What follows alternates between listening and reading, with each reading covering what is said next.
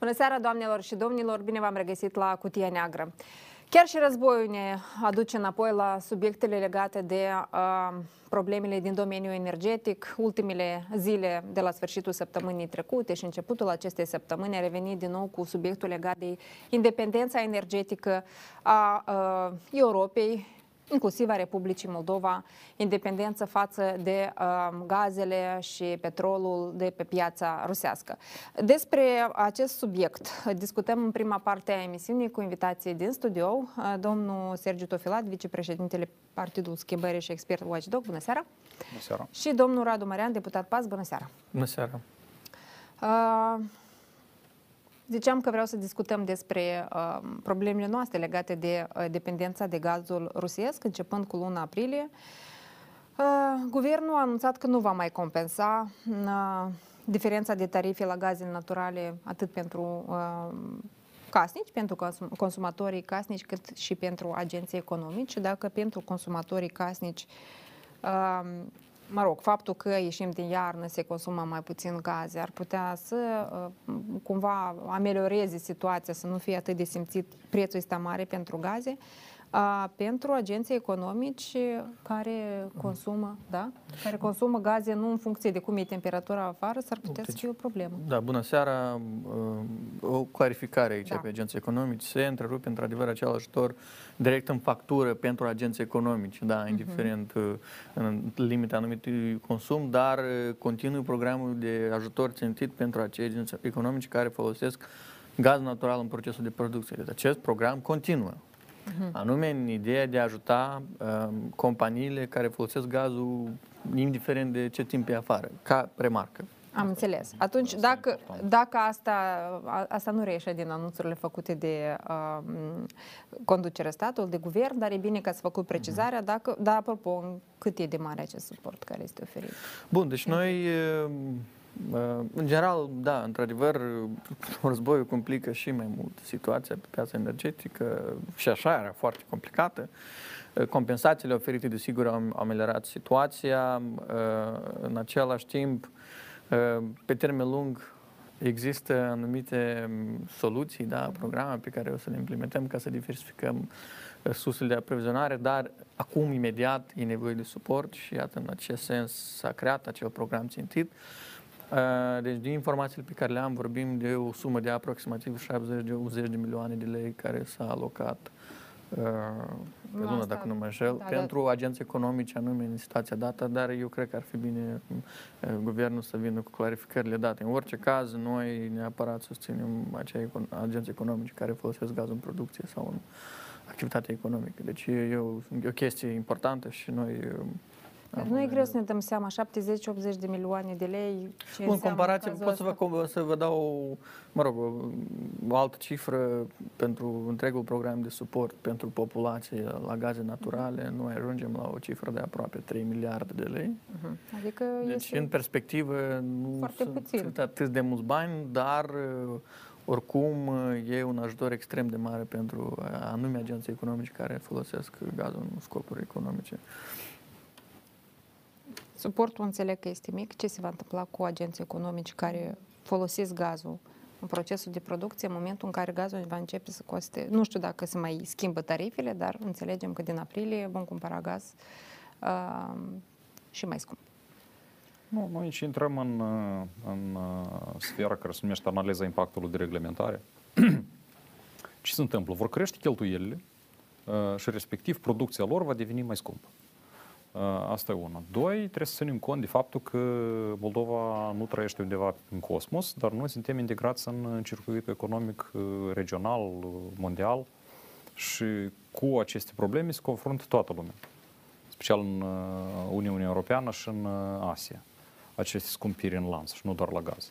Respectiv, la dâns și tot se scumpește producția, Uh, numai că există o mare diferență. Totuși, puterea de comparare a cetățenilor din Republica Moldova, veniturile oamenilor sunt uh, mult mai mici, incomparabil mai mici cu cei din uh, Uniunea Europeană. Și atunci, tot ce trebuie noi să vedem, în ce măsură producția noastră este competitivă cu cea a concurenților din statele vecine și în ce măsură populația își poate permite să mențină același uh, nivel de procurare și același nivel de cheltuieli. Ca asta, eu cred că cea mai mare problemă aici e legată de veniturile populației. Da, deci în ceea ce privește competitivitatea, competitivitatea pe, pe gaze naturale, pe costuri, ea cumva costurile sunt similare sau chiar mai mari în țările din regiunea noi pentru agenții economici, da? Deci aici cumva problema nu că e rezolvată, dar problema e peste tot, așa ca să spunem așa. Într-adevăr, la nivel de putere de comparare, la noi e o problemă, dar de asta am venit și cu un program fără precedent de ajutor social, deci noi în 2022 alocăm peste 30 de miliarde de lei pentru ajutoare sociale.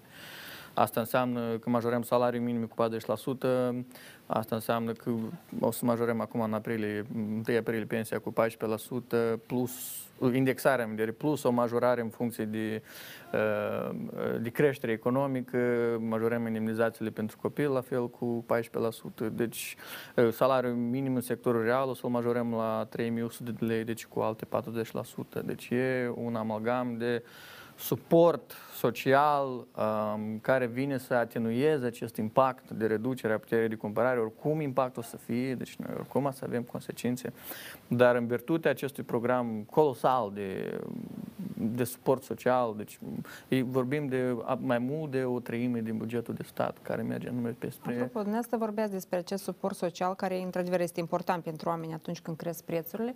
Pe de altă parte am văzut o declarație a fostului premier, Ion Chicu, mm-hmm care a vorbit despre faptul că crește uh, considerabil uh, și deficitul bugetar. Ok, să vorbim aici. De... Da, exact. Deci noi facem, uh, uh, încercăm să ajutăm oamenii creând găuri în altă parte, deci din contul la ce se fac aceste, okay, deci, uh, aceste suporturi? Ca să explicăm situația. Deci o, un lucru este deficitul bugetar, care înseamnă în principiu venituri minus cheltuieli și în momentul în care cheltuielile sunt mai mari, se creează deficit. Și exact. a doua chestie este gaură bugetară.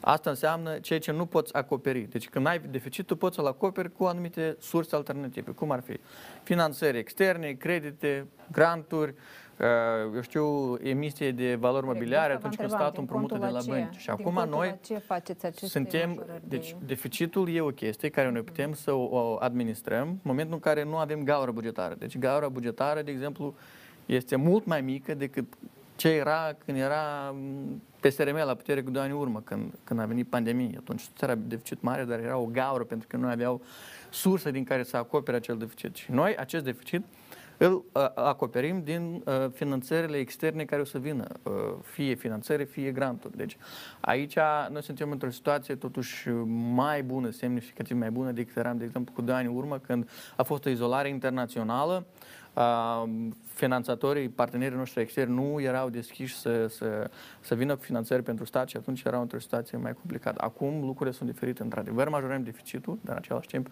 gaura bugetară, ea este mult mai mică decât era. Deci e important ca oamenii să înțeleagă și cu fostul prim-ministru trebuie să, să, să înțeleagă diferența între deficit și gaură bugetară, pentru că el a lăsat gaură mare bugetară prin deciziile care le-a luat împreună cu majoritatea și noi acest lucru îl, uh, îl ajustăm.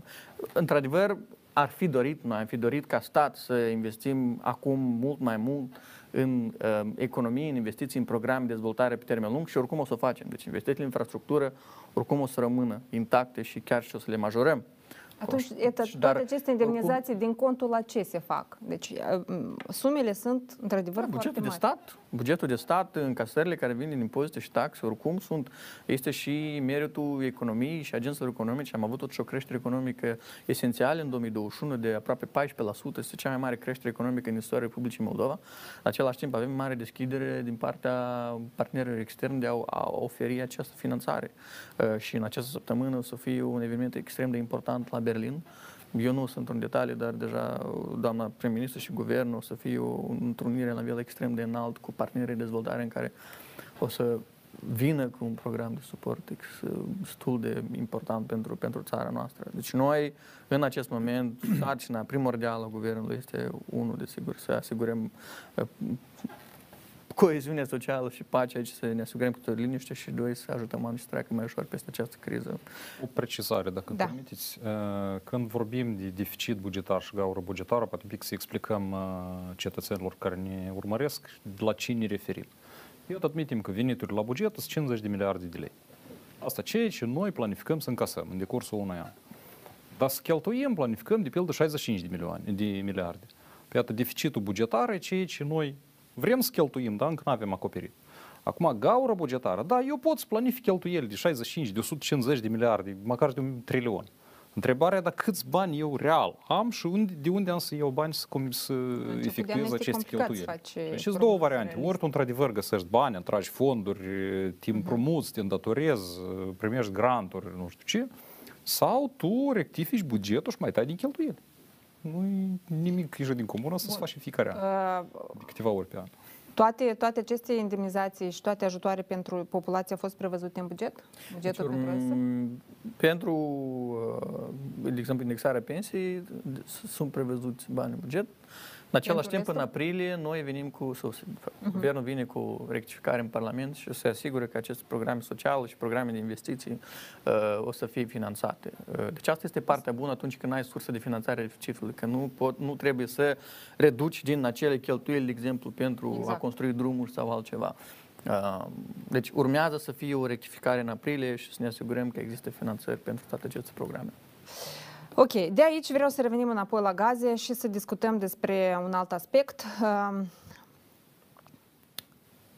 Rusia a avertizat uh, statele pe care le numesc ei neprietenoase uh, că le vor cere să își plătească gazele în ruble rusești. Au primit și răspunsul de la uh, G7, statele din G7, care au zis că nu, contractul prevede altfel de condiții, așa că noi vom respecta prevederile contractuale.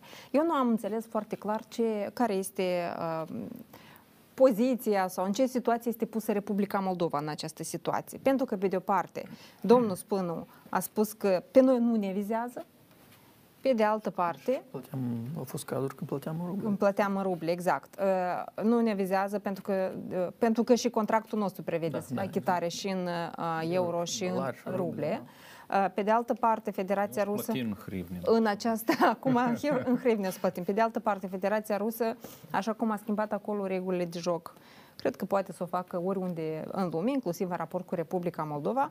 Există anumite ric- riscuri pentru noi și dacă da, de ce fel de natură? Legat de achitare, valuta în care se achită. Aici este o mică problemă, că tovarășul Putin multe vrea, dar puțin pricepe. Și din ceea ce spune el, pur și simplu el nu are idei despre ce vorbește. Da, dar el are gaz și poate să-l dai, dar poate să nu-l dai. Da, numai că știți cum, aici ambele părți sunt dependente una de alta. Uh, UE depinde de gazul rusesc într-o proporție mare, 35-40%, dar și bugetul Federației Rusii, care acum uh, a sărăcit considerabil, la fel depinde în mare măsură de uh, exportul de gaze. Da. Și piața europeană e tot în, ge- în jur de 35-40% din ceea ce extrage anual Gazprom. Și să nu uităm că alternativa, că hai să exportăm gaz în China, ok, în primul rând pot să dea un volum limitat în China. În al doilea rând, prețul, știți cum, uh, abia dacă acoperă costurile. E tot fapt. Așa că Adică ei acolo nu pot stabili da, prețul Putin sau cum? teoretic ar putea, uh, hai, hai așa să speculăm un pic, teoretic ar putea da indicații să fie oprit exportul de gaze, uh, dar întrebarea dacă să aibă cu ce plăti salarii la uh, soldații care îl apără din, din Garda Națională. Uh, și în al doilea rând, uh, știți cum, uh, iarăși, noi aici revenim la subiectul că economia, uh, economiile statelor sunt foarte mult legate una de alta. Și noi discutasem, probabil chiar aici în studio, se va întâmpla următorul scenariu, că uh, vor fi date bătălii financiare pentru volumele de gaz LNG, care se transportă cu vapoarele. Deci există o concurență între piața europeană de gaze și piața asiatică, uh, unde cel mai mare consumator e China, principalul uh, aliat sau frate mai mare al lui Putin. Respectiv, vor crește prețurile și în Europa și în Asia. Și sunt vagi bănuieli că tovarășul Si nu va fi foarte mulțumit cu ceea ce face tovarășul Pu. Și atunci s-ar putea să apară întrebări. Deci, da, el poate să încerce, dar se va împușca în picior. Înțeleg, dar noi E pe ce periculos. mizăm? Pe faptul că Putin va înțelege la un moment dat că nu este realist ce vrea el și că trebuie să um, să-și revadă solicitările care le transmite în Occident. Uh, Pentru că noi am văzut ce face în, Federa- în Ucraina și acolo tot nu este rațional, dar asta nu îl împiedică să-și continue o- operațiunea Noi aici revenim la recentul anunț făcut de Uniunea Europeană privind achiziționarea în comun a gazelor pentru toate O, țările iată, asta e membre. cea, ceea ce vreau mai departe să Așa, abordăm. Iată, iată întrebarea. Asta e planul nostru B?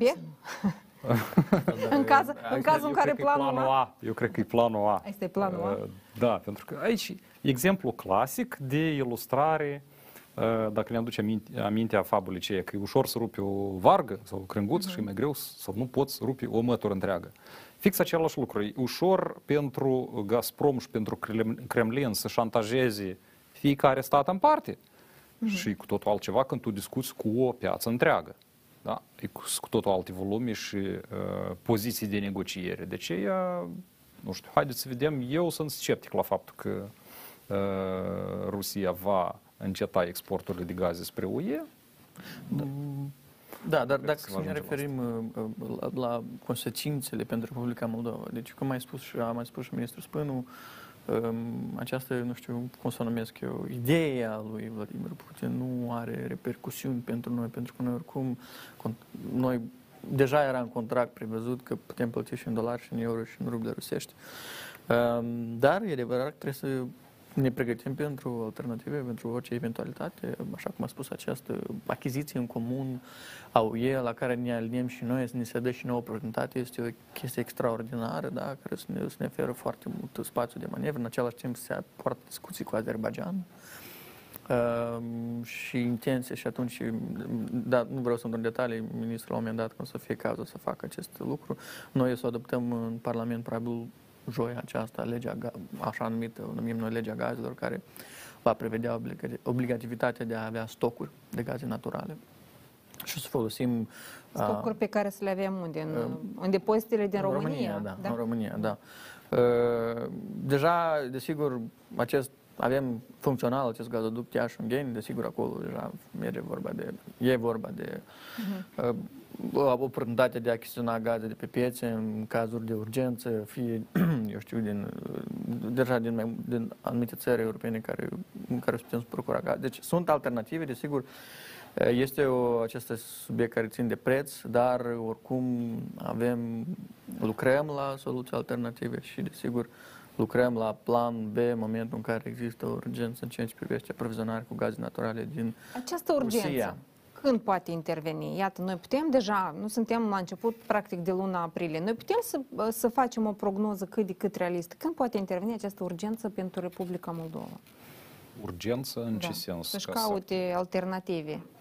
Da, lucru Bun, e clar că Deja alternative are e... loc. Ne... Da. Era nevoie de mult să începem să ne le facem, dar când există Numai că un nu risc era mai voință mare... politic până acum, știți cum. Până acum nu era voință politic pentru că actorii decidenței politici care se aflau la guvernare aveau interesul să-și umple buzunarele și să continue schemele și nu să diversifice sursele. Să pupi mâna Moscovei și să ia uh, culiocul și atât. Urgențele, când la modul cel mai realist pot apărea pentru Republica Moldova. La ce vă referiți când uh, spuneți De urgențe? asigurare cu gaze. Când se poate întâmpla la modul real pentru Republica Moldova să existe pericolul ca să uh, nu mai fie livrat din Federația Rusă? Deci termenul ăsta de 1 uh, mai este unul realist? Deci noi chiar trebuie să ne temem de el? Că dacă până la 1 Nu, mai dar nu avem Nu auditul putem și să nu... excludem nimic, iar, dar, repet, există deja pregătite planuri de alternativă în acest caz.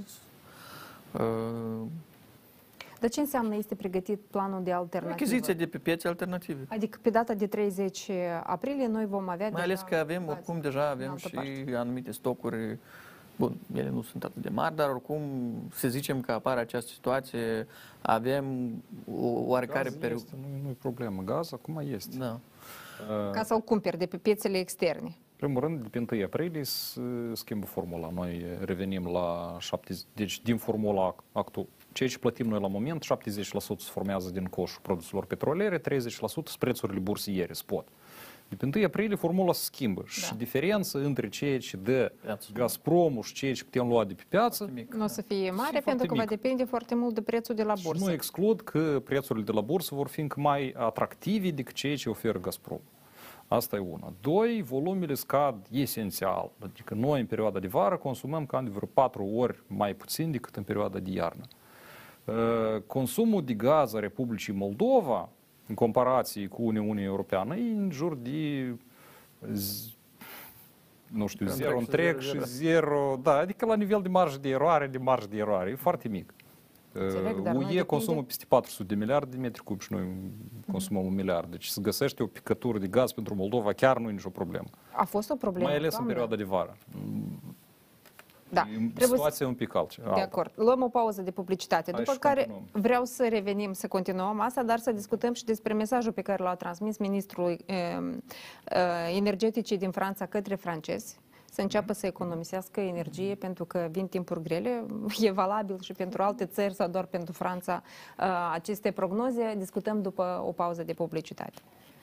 Am revenit în studio, continuăm discuțiile despre uh, asigurarea energetică a Republicii Moldova, ori asta este o, o provocare și o necesitate reală uh, în Republi- pentru Republica Moldova, mai cu seamă în această uh, perioadă complicată din Ucraina, dar și în Occident. Ca să încheiem uh, subiectul început înainte de pauză și după asta să trecem la avertismentul dat de ministrul energeticii Ok. către francezi. Domnul Uh, da, deci revenim la, cam, la ce să ne așteptăm noi la 1 mai. Uh, Deci vorbeam că de pe 1 aprilie se schimbă formula de preț și practic nu o să fie diferență între prețul la bursă și ceea ce ne dă Gazpromul. Uh, unu și doi, pentru Republica Moldova, la consumul nostru, să găsim gaz din alte surse, nu e nicio problemă. Uh, În afară de asta, uh, noi, problema principală din punct de vedere securității era nici nu atât pe gaz cât pe partea de energie electrică. Da. Noi deja suntem conectați sincron la rețeaua Iențoieș, slavă Domnului nostru, nu mai trebuiască stațiile cele back-to-back să cheltuim uh, peste 200 de milioane de, do- de euro pentru dolari pentru dânsele și putem să le folosim în altă parte, mai vedem. Cert este că acum deja merg fluxuri de energie din România și capacitatea uh, Kremlinului de a ne șantaja, de a ne speria, de, s-a redus considerabil, foarte mult. Da, bun, fluxurile astea ce vin, se dar noi nu, întâmplă? nu putem încă să cumpărăm, nu? De pe piața um, europeană. Nu, noi putem să cumpărăm, tot depinde de preț, știți cum, asta e problema. Putem să-l cumpărăm, e pur și simplu că e scump la moment. Uh, Ce se întâmplă, la ce să ne așteptăm pe 1 mai? Uh, Pe 1 mai, uh, juridic, Gazpromul va avea dreptul, dreptul să uh, solicite rezilierea contractului sub, uh, av- având ca motiv că, iată, nu s-a f- efectuat auditul. Uh, Numai că aici, știți cum, uh, uh, eu nu cred că asta se va întâmpla din simplu motiv că mm, uh, pur și simplu Kremlinul prin Gazprom nu are niciun fel de altă posibilitate să alimenteze Transnistria cu gaz, decât având contract cu Moldova Gaz. Deci ei, dacă uh, știți cum, dacă ne deconectează gazul nou, atunci înseamnă că Moscova pur și simplu uh, lasă Transnistria definitiv și atunci uh, Adică eu nu cred că acum Kremlinul este gata să-și revizuiască politica expansionistă și să cedeze Transnistria. Eu nu cred în asta. Uh, Bun, ceea ce îi împiedică este, sunt doar aspectele juridice?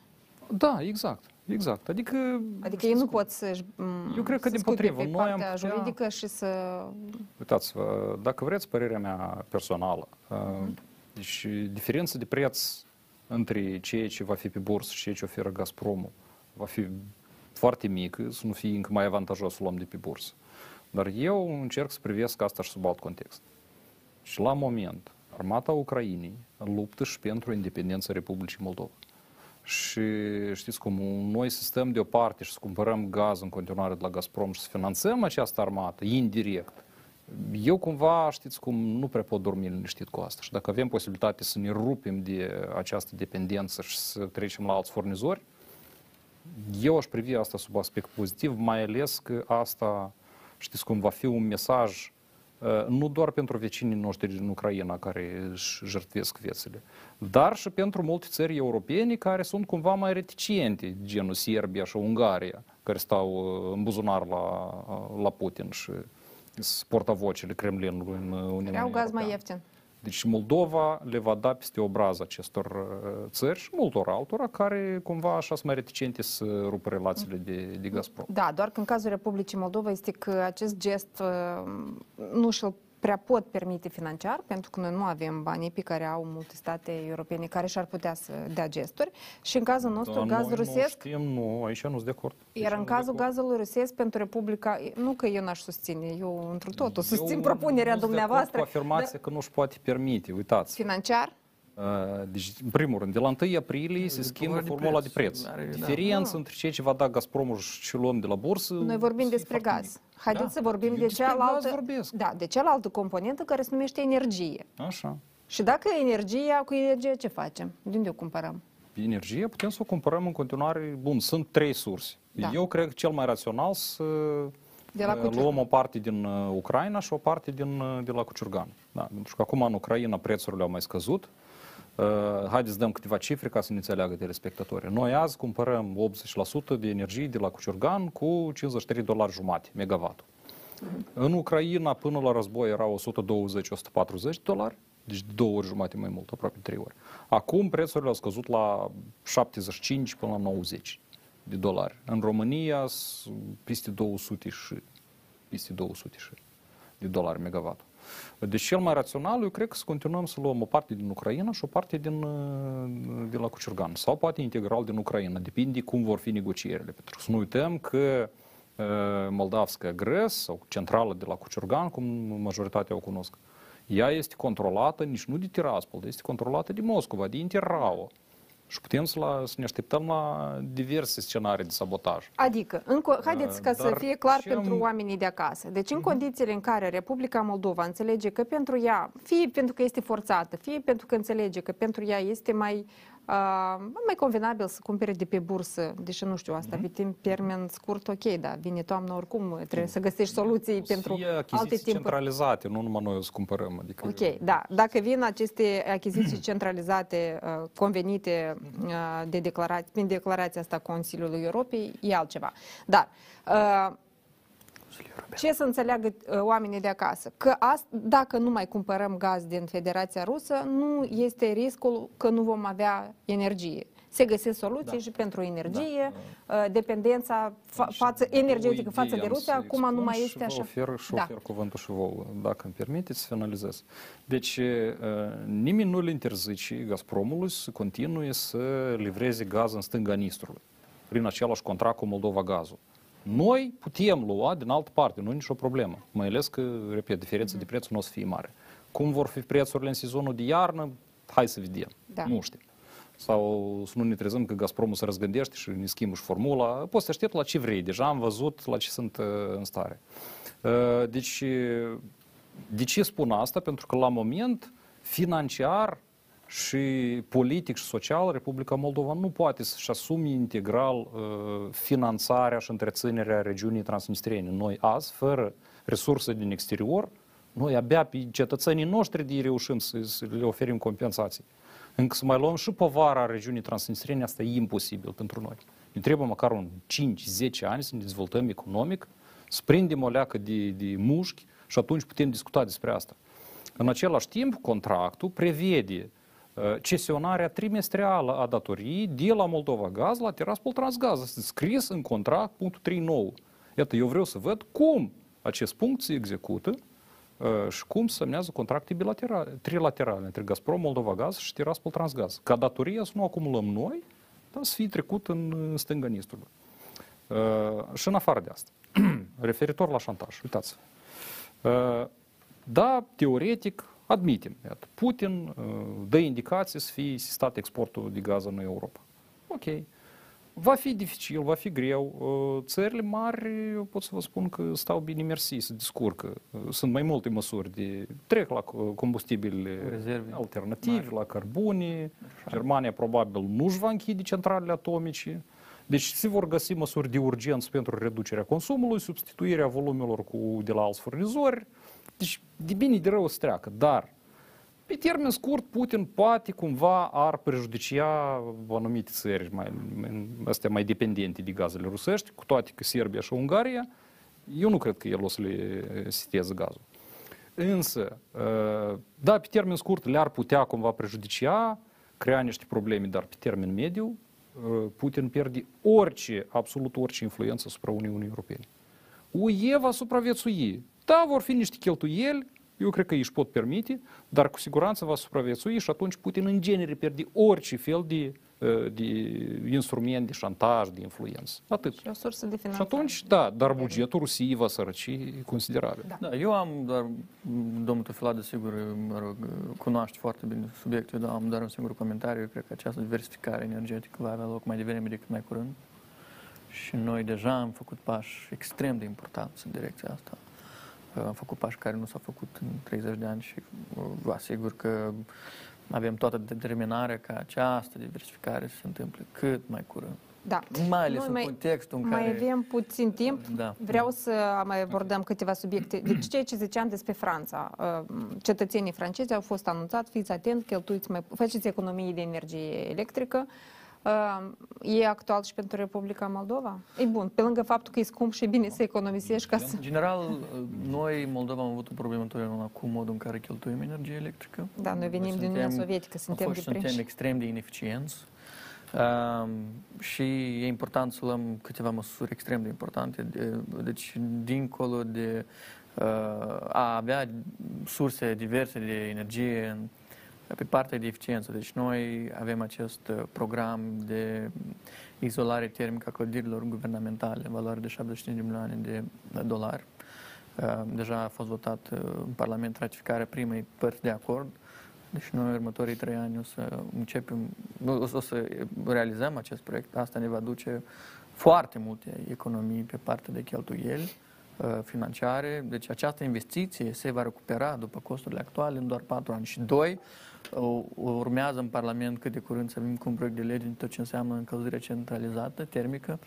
Uh, O să implementăm progra- programe prin care oamenii își vor putea regla singuri Mhm. uh, modul în care își Consumul. cheltuie energie termică în aceste clădiri, pentru că asta este o problemă Foarte destul important. de mare. Și Absolut. aceste două elemente, eficientizarea clădirilor gu- guvernamentale și uh, eficientizarea consumului pe gospodării ne va ajuta foarte mult să... Pe termen consumăm. mediu și pe Da. termen lung. Pe termen scurt, Asta deja cumva se întâmplă pentru că noi vedem după statistici, de exemplu, uh, în februarie, dacă nu mă înșel, consumul de gaze naturale s-a redus cu aproximativ 25% comparativ cu aceeași perioadă anul trecut. Deci oamenii uh, și singuri înțeleg că au, trebuie... au economisit. Un chiar preț și mai eu, mare după întotdeauna te- exemplul meu, te am dat uh, stimulează. câteva grade mai Am dat jos cu sau un grad cu, mai jos. cu un grad ceva mai jos în casă și tot e ok. În sens Ok. că fiecare, omul, prin comportamente, de- astfel de crize, cu- de multe ori se spune că sunt și Educă. oportunități. Da. Exact. Și e un exemplu clar, că și oamenii s-au învățat să economisească mai bine. Încă un subiect pe care vreau să-l abordăm. Eu un semnal de alarmă tras de fostul deputat uh, pla- din platforma da, Alexandru Sluțar legat de autorizația de mediu pentru uh, uzina de la uh, Râbnița. Uh, Dumnealui zice că sunt uh, semnale, motive de îngrijorare că ar putea râm- uh, uzina să obțină această autorizație de mediu în povida faptului că nu respectă normele. Uh, De asta întrebarea mea către dumneavoastră, domnul Marian, este dacă uh, aveți informație, dacă sunteți cu ochii pe ce se întâmplă la Agenția Domnul Sus ar să Mediului. prezinte concret și informația are, pentru că pui două poze cu niște uh, metale uzate, eu deja am pierdut uh, firul postărilor domnul Slus, ar mi- mi-e greu să dezmint, am, am obosit să dezmint fiecare postare. Înțeleg, dar- nu, nu vrem să dezmințim. Deci, Întrebarea este, noi putem acum- într-adevăr să ne pomenim că ei obțin această, această autorizație de mediu și nimeni să- tot să dea de număr și Deci să nu poate explica interesul cum. autorităților este ca orice agent economic pe teritoriul Republicii Moldova să desfășoare activitatea în, în limita legală și să, Să respecte respecte aceste normele, norme de exact, mediu. Da? da. Pentru că această uzină este pe teritoriul Republicii Moldova. Corect. Și Dar acum noi avem noi, în Republica Moldova corupție acest- și de asta trebuie să fim atenți. această uh, furnizare de metale uzate acum este stopată. Și au loc fel de fel de ajotaj, eu știu, există deranj uh, acolo la, la Râbnița, dar uh, trebuie tot să înțeleagă că noi urmăm uh, vrem să ne asigurăm că se respectă toate, toate regulile. Deci asta tot ce pot eu să spun. Uh, rep- repet, acum este restricționat uh, furnizarea de aceste metale uzate către această uzină. Și asta este faptul acum. Uh, Urmează deja Dumneavoastră să știu. admiteți că ei vor lua această autorizație de mediu. Pe în momentul în care dacă o să respecte toate normele, Dar dacă nu respectă? Păi înseamnă că nu ar trebui să primească autorizație, știți cum. Eu înțeleg că dacă nu respectă, n-ar trebui să primească. Dumneavoastră nu, nu sunteți specialist, nici nu puteți să vă duceți acolo să verificați dacă respectă sau nu. Și atunci, există riscuri de uh, influențare a oamenilor care s-au dus, inspectorii ăștia de mediu care s-au dus acolo? Bun, riscuri există întotdeauna. Eu pot doar să declar ceea ce știu și ce, care este faptul acum, da, informația reală. Adevărat este că acum uh, există restricție de a furniza metale uzate către această între, întreprindere și, uh, doi, se fac acum, eu știu, procesul de control în ceea ce privește mediul. Da, Asta există este... prevederi legale în care, în ce condiții se eliberează această licență și ele evident că, în primul rând, trebuie, eu nu cunosc bine subiectul, dar ca abordare, uh, ele trebuie gândite în așa fel încât noi să avem instrument de influență asupra acestei uzine metalurgice dacă ei nu se comportă, dacă își permit să facă prea mult. Și doi, dacă cineva din funcționare încalcă legea și eliberează această autorizație contrar prevederilor, trebuie să răspundă pentru asta și autorizația se anulează. Absolut. Atât. Important e legale, să nu ajungem ca să anulăm, să, dar să fie preveniți, Corect, să știe da. cei care uh, urmează să elibereze că Corect. trebuie să respecte toate normele. Da. Eu vă mulțumesc pentru participarea la emisiunea din această seară. Uh, noi luăm o pauză de publicitate. După publi- publicitate, vă invit să urmăriți investigația Cutia Neagră Plus, pe care trebuia să o difuzăm ieri, uh, despre influencerii și trolii Kremlinului care acționează pe spațiul, uh, în spațiul din Republica Moldova. Uh, Nu am difuzat ieri investigația pentru că știți, am prezentat uh, maratonul susținerea Ucrainei și de asta vă invităm în această seară să urmăriți ce, cum uh, acționează uh, oamenii de influență a Kremlinului în Republica Moldova. Bună seara, bine v-am găsit la o nouă ediție a emisiunii Cutia Neagră Plus. De o lună de zile, Ucraina este trecută prin foc și pare fi ținta unor atacuri armate ale Federației Ruse și tot de o lună, în Republica Moldova se desfășoară un alt fel de război, unul informațional. Serviciul de Informații și Securitate a blocat câteva portaluri de știri și site-uri care intoxicau spațiul informațional. Dar situația rămâne foarte gravă pe rețelele sociale. Armată de troli și simpatizanți ai Kremlinului împușcă zilnic tone de mesaje care incită la ură, violență, război. Zeci de fake-uri create în laboratoare sunt distribuite pentru a manipula mulțimea. S-au alăturat campanii și politicieni. Unii deputați ai Partidului Socialiștilor au devenit mesagerii Kremlinului. Ei critică acțiunile Ucrainei și promovează insistent ideea falsă a unei operațiuni speciale în țara vecină Ucraina, organizate, atenție, cu scopul de a institui pacea. Reporterul Cutiei Negre, Stella Mihailovici, a analizat comportamentul și structura armatei de troli ai Kremlinului din Republica Moldova. Profiluri false, grupuri pe Facebook și canale de Telegram interconectate între ele care acționează sincronizat. Sursele sunt gestionate de aceiași oameni ce par a avea un singur punct de comandă, iar conexiunile duc la Partidul Socialiștilor. Operațiunea propagandistică pare a fi condusă de deputatul socialist Bogdan Țârdea, care are un propriu canal de Telegram, promovează alte câteva canale și administrează grupuri pe Facebook care, la pachet, îi distribuie postările și alte sute de informații zilnic în favoarea Moscovei. Analiza noastră a scos în veleac și faptul că aceiași troli de pe Facebook distribuie periodic și postările fugarilor Ilan Șor și Vyacheslav Platon. Facebook este cea mai populară rețea de socializare din Republica Moldova. Ultimele sondaje de opinie arată că 90% dintre cetățenii moldoveni au un cont pe această platformă de comunicare. Iar acolo unde e aglomerație este cel mai fertil sol pentru a semăna propaganda.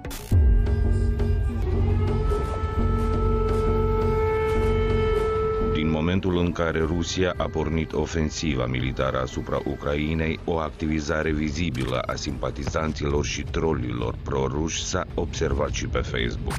Unul dintre cele mai active profiluri ce face deschis propagandă în favoarea Moscovei distribuie masiv fake-uri despre războiul din Ucraina și incită la ură față de refugiați, îi aparține unei simpatizante a Partidului Socialiștilor. Aceasta administrează și mai multe grupuri pe aceeași rețea de socializare, care au mii de membri. Ljubov Kalcișcova are pe profilul său mai multe poze în care apare alături de socialiști, împărțind ziarele PSRM în campanii electorale.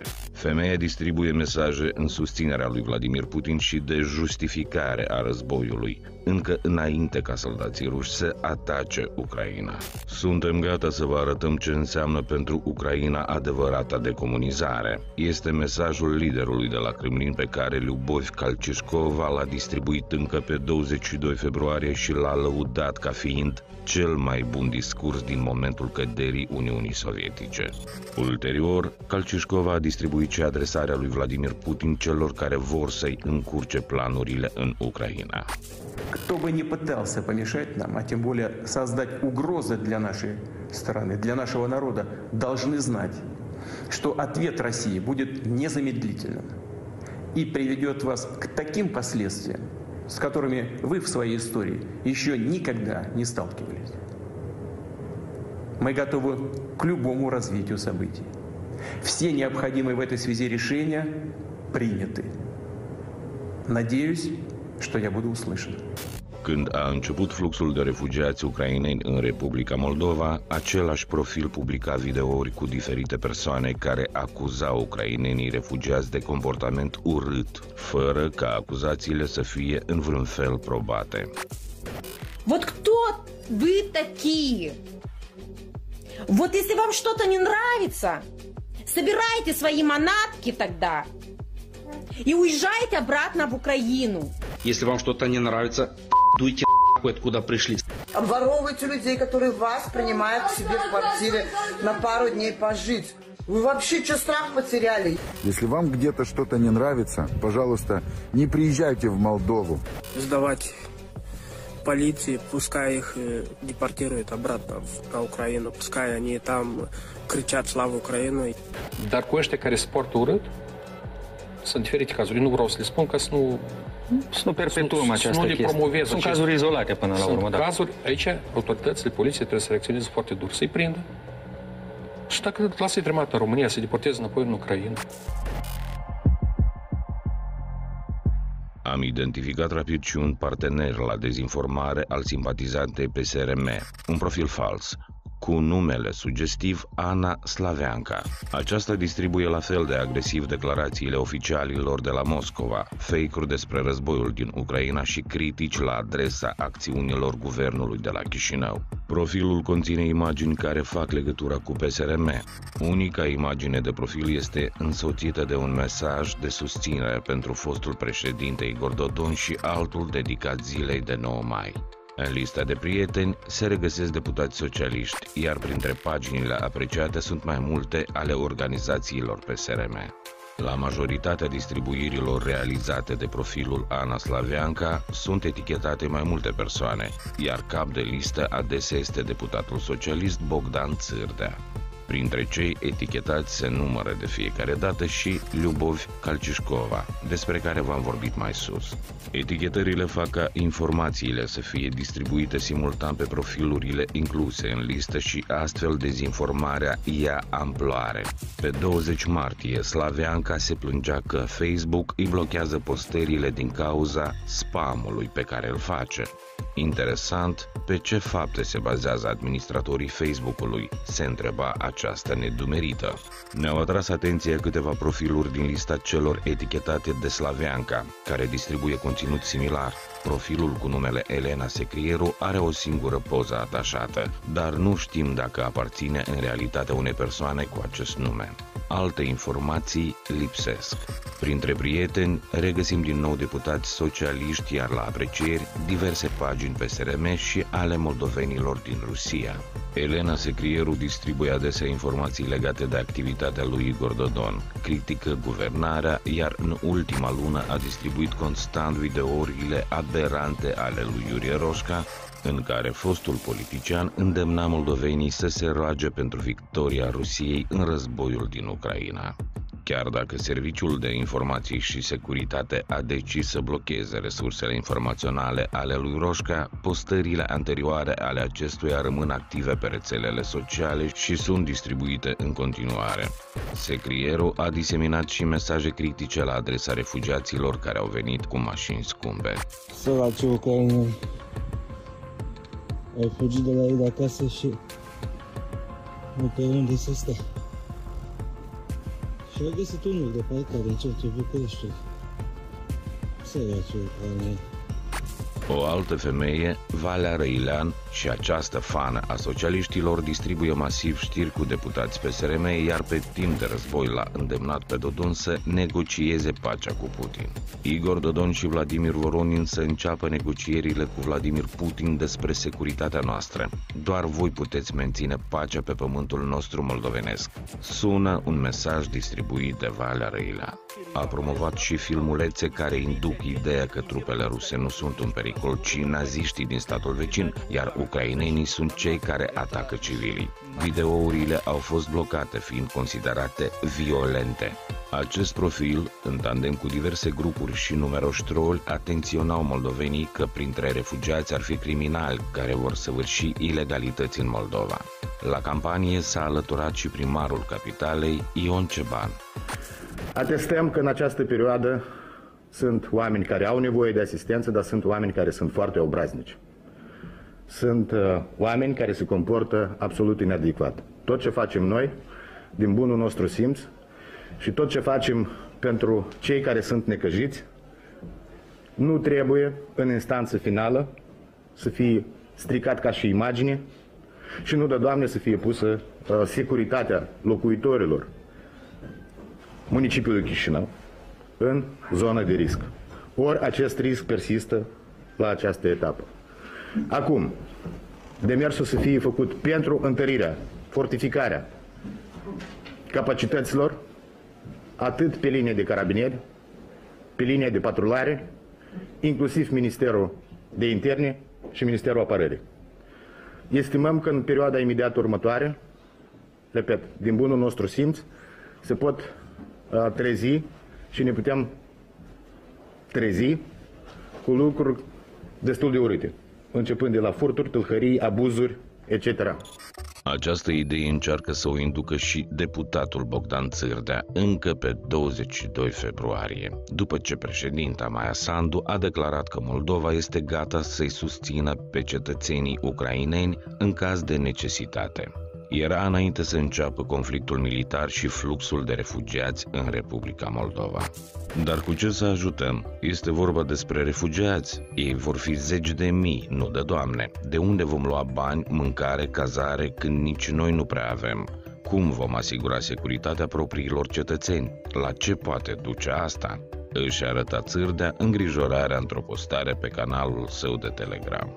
Ura față de refugiați este alimentată și astăzi prin diverse mesaje, menite să divizeze moldovenii care s-au mobilizat să ajute. Președintele Maia Sandu a avertizat anterior că anumite forțe depun efort concertat să divizeze societatea pe tema refugiaților.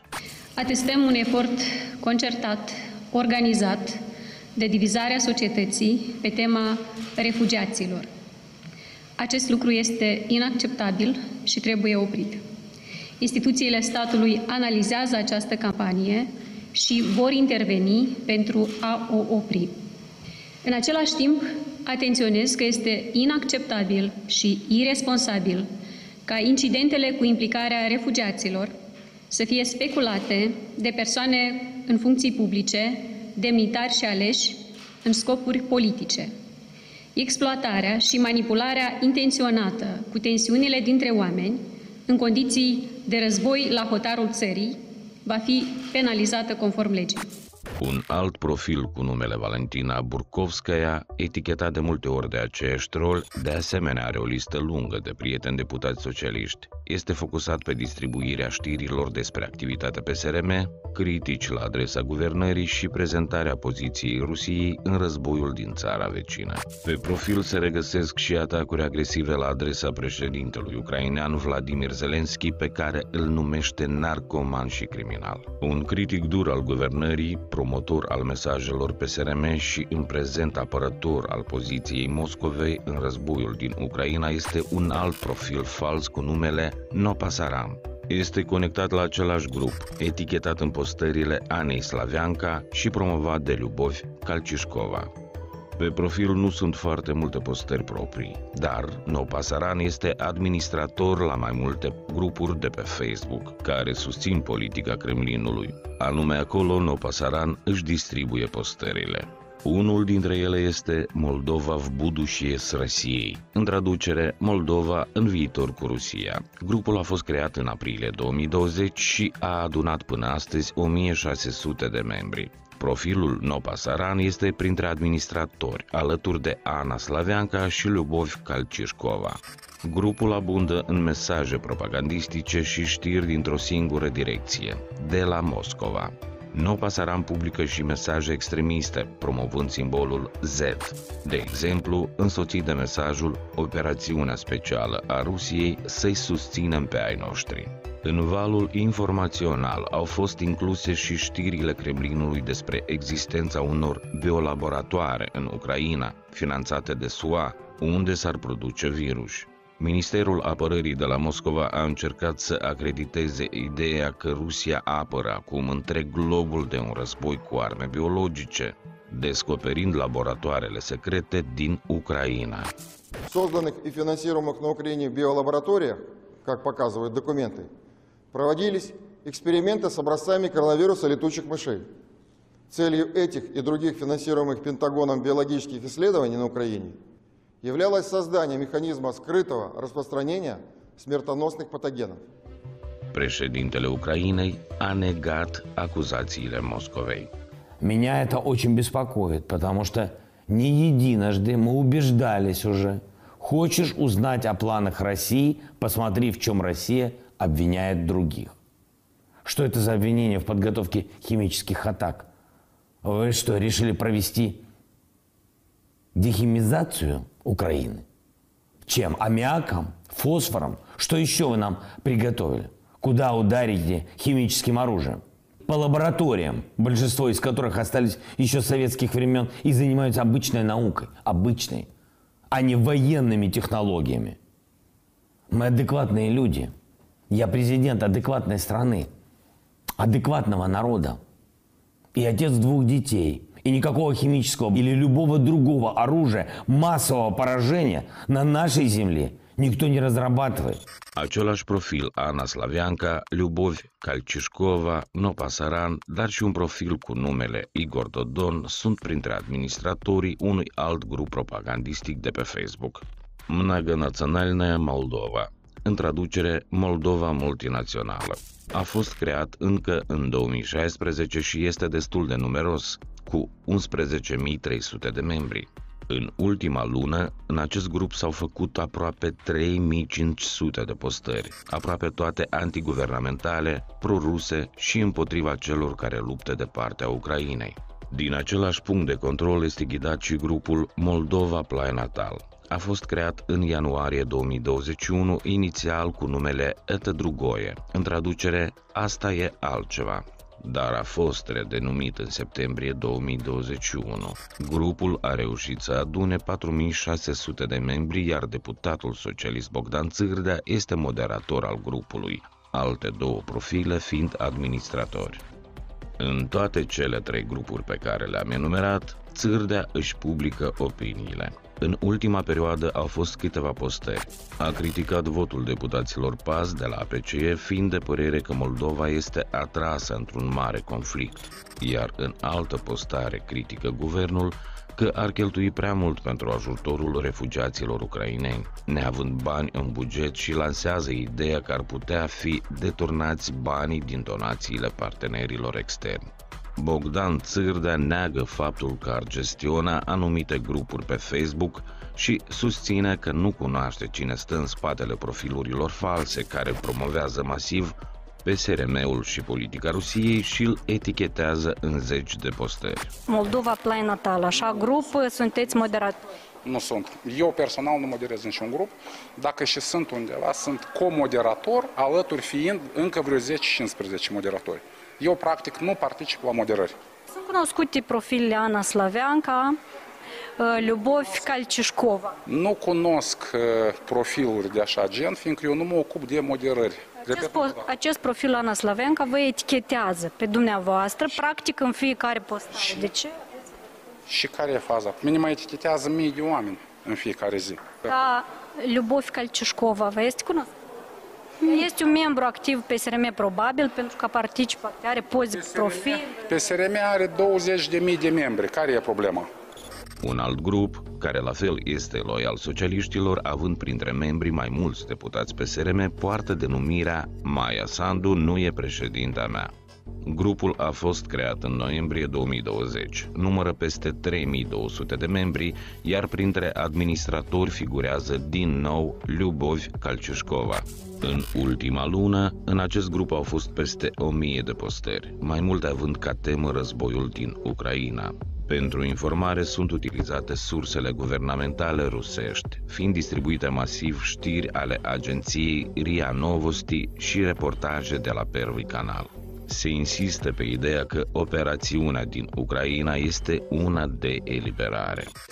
Теперь новости из Донбасса. Там освободили еще 9 населенных пунктов. За этой сухой сводкой судьбы тысяч людей, чью жизнь украинские силовики превратили в настоящий ад.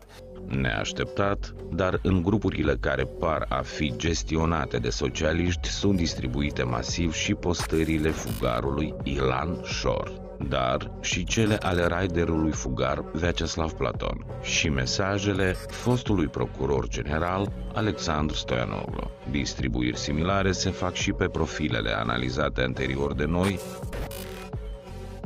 No Pasaran comentează la postările lui Platon, la fel și Lubov Calcișcova. Aceasta le distribuie activ și în grupuri. De exemplu, postarea lui Platon din 17 ianuarie a fost distribuită simultan în două grupuri, la fel și cea din 15 martie. Odată ce dezinformarea a luat amploare, fiind promovate multe fake-uri în contextul războiului din Ucraina, Facebook a început a bloca profilurile considerate periculoase, dar pro propagandiștii s-au reorientat rapid spre alte platforme mai permisive.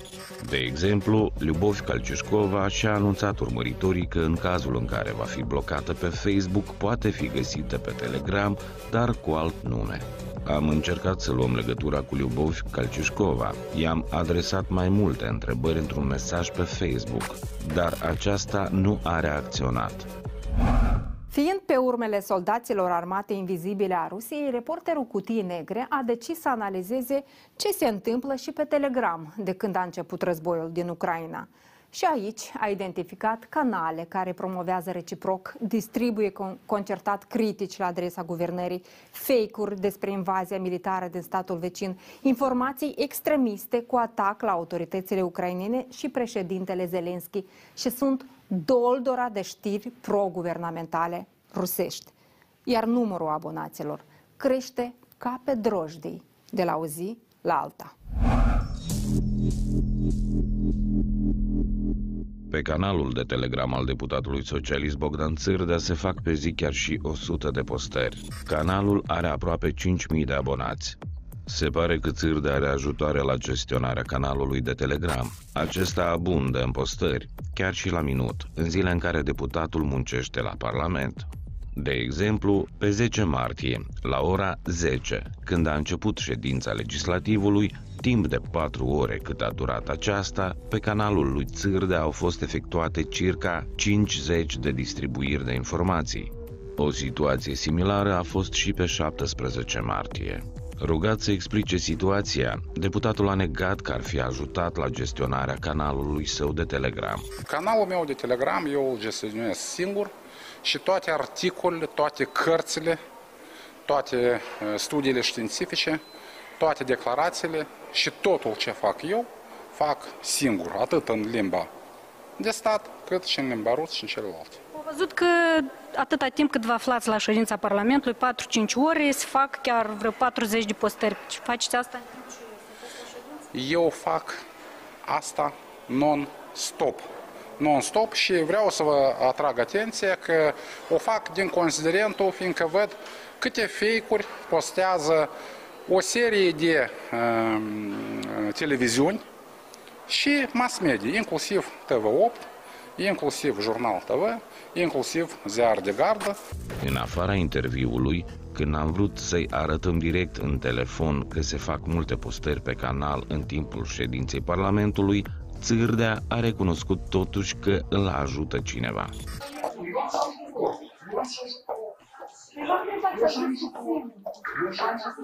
În ajunul inițierii războiului din Ucraina, Țârdea a distribuit pe canal mai multe declarații ale oficialilor ruși în care se recunoaște independența regiunilor Donetsk și Lugansk și promova mesajul Moscovei începe operațiunea de eliberare a întreg teritoriului Republicilor Donetsk și Lugansk era una dintre distribuiri. Președintele Putin a început operațiunea pentru obligarea Ucrainei la pace. Răsuna un alt mesaj.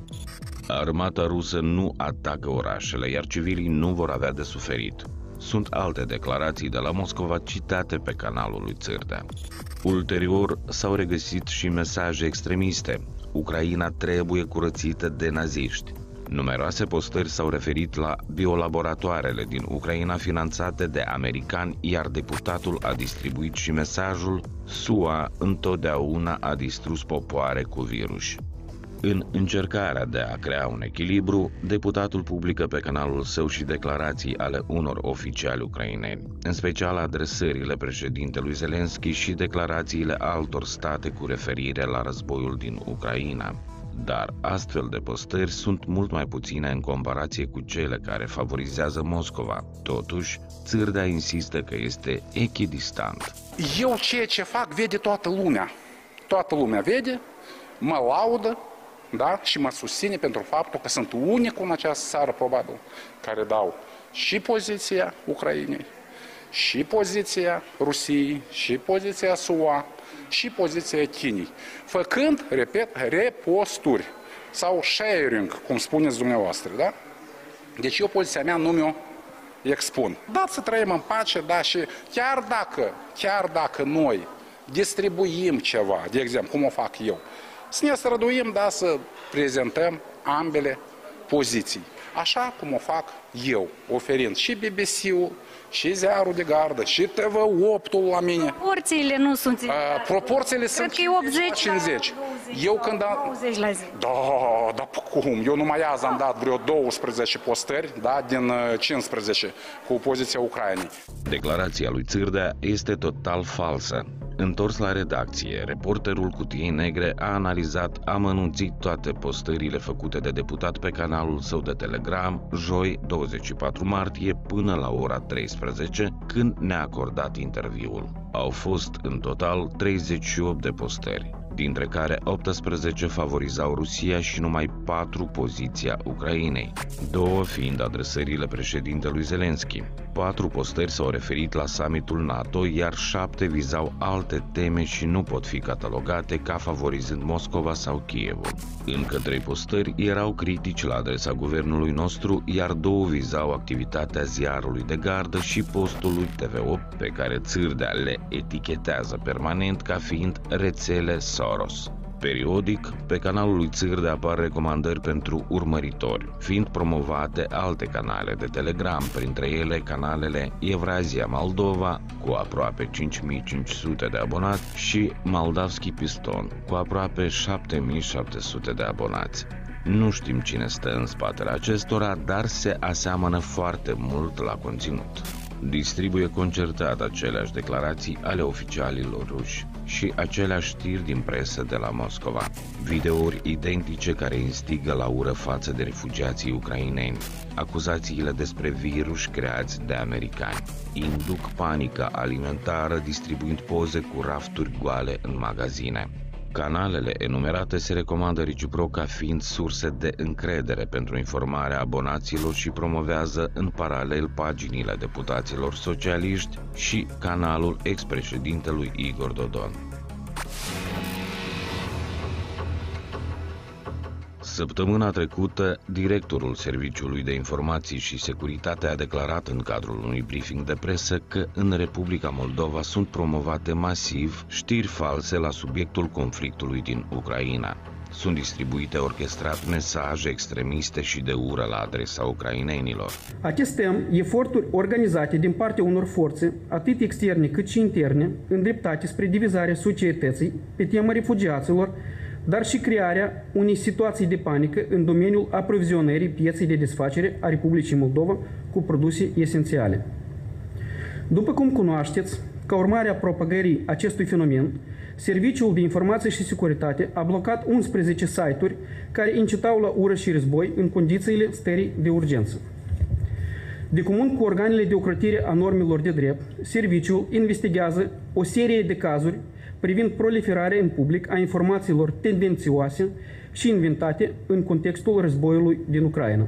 Serviciul exprimă gratitudine cetățenilor care au raportat surse online și profiluri false care promovează narative cu potențial impact asupra securității naționale și îi îndeamnă să sprijine eforturile comune, inclusiv utilizând bannerul de raportare a știrilor false de pe pagina web a instituției, precum și prin raportarea acestora către administrația rețelelor de socializare. Atenționăm că Serviciul de Informații și Securitate va interveni prompt în cooperare cu organele de ocrotire a normelor de drept în prevenirea și contracararea oricăror activități de propagandă și incitare la ură, inclusiv prin sancționare în strictă conformitate cu legea a persoanelor implicate în astfel de ilegalități. Am trimis o solicitare de informații la SIS pentru a afla dacă întreprinde careva acțiuni pentru a-i identifica și pe cei care fac sincronizat propagandă pe rețelele sociale și gestionează grupuri de troll. SIS a precizat că nu are astfel de competențe. Codul penal, codul de procedură penală și legea privind activitatea specială de investigație nu prevăd temei legal pentru inițierea unor măsuri speciale de investigații sau de urmărire penală în raport cu o posibilă bănuială sau suspectarea unui cetățean pentru propaganda rusă în Republica Moldova, în contextul războiului din Ucraina. Actualmente, Serviciul de Informații și Securitate nu este împuternicit legal prin decizia CSE să desfășoare măsuri speciale de investigații pentru a identifica și colecta date despre persoane care desfășoară activități de propagandă în rețelele sociale. Ne-a răspuns SIS-ul. Pe de altă parte, deputatul PAS Lilian Carp afirmă că are informații că autoritățile urmăresc activitatea unor persoane pe rețelele sociale și vor lua măsuri. Încă o dată trebuie analizat foarte bine care este audiența lor, dar audiența nu este una foarte mare războiul în Republica Moldova nu este susținut de către populație. Deci asta este deci, un lucru cert. Dar totodată noi uh, trebuie să luăm în considerație că uh, nu poate fi admis deci, un mesaj de incitare la ură și, războ- și susținere de război în Republica Moldova. Da, SIS-ul se impune prin închiderea anumitor canale cu unii din cei care se manifestă agresiv. Știu că se duc și discuții da, pentru a vedea care este starea lucrurilor, sunt monitorizați și uh, deci, din câte cunosc, situația este ținută sub control pentru a nu permite cumva cine cineva să incite la ură deși, sau să destabilizeze situația din Republică. Despre armata de propagandă a Rusiei din Republica Moldova și modul în care acționează aceasta pe rețelele de socializare și alte canale de comunicare, discutăm cu invitații din această seară din studio. Alături de noi sunt deputatul PAS, domnul Virgiliu Păslariu. Bună seara! Bună seara! Și directorul executiv Watchdog, Valeriu Pașa. Bună seara! Bună seara! În primul rând vreau opinia dumneavoastră vis-a-vis de acest fenomen, uh, un fenomen al armatelor de troli și simpatizanți ai Kremlinului care sunt cumva și afiliați politic și asta se vede din investigația noastră. Uh, deci, ce părere aveți despre acest fenomen? Este unul care merită să-i acordăm atenție? Sau, uh, așa cum cred unii, a, ei sunt marginali, ei sunt într-un colț de rețele de socializare, haideți să nu le acordăm atenție prea mare pentru că a, a, îi facem prea importanți atunci când discutăm despre ei. Vedeți, noi acum suntem într-un uh, tip de război absolut nou.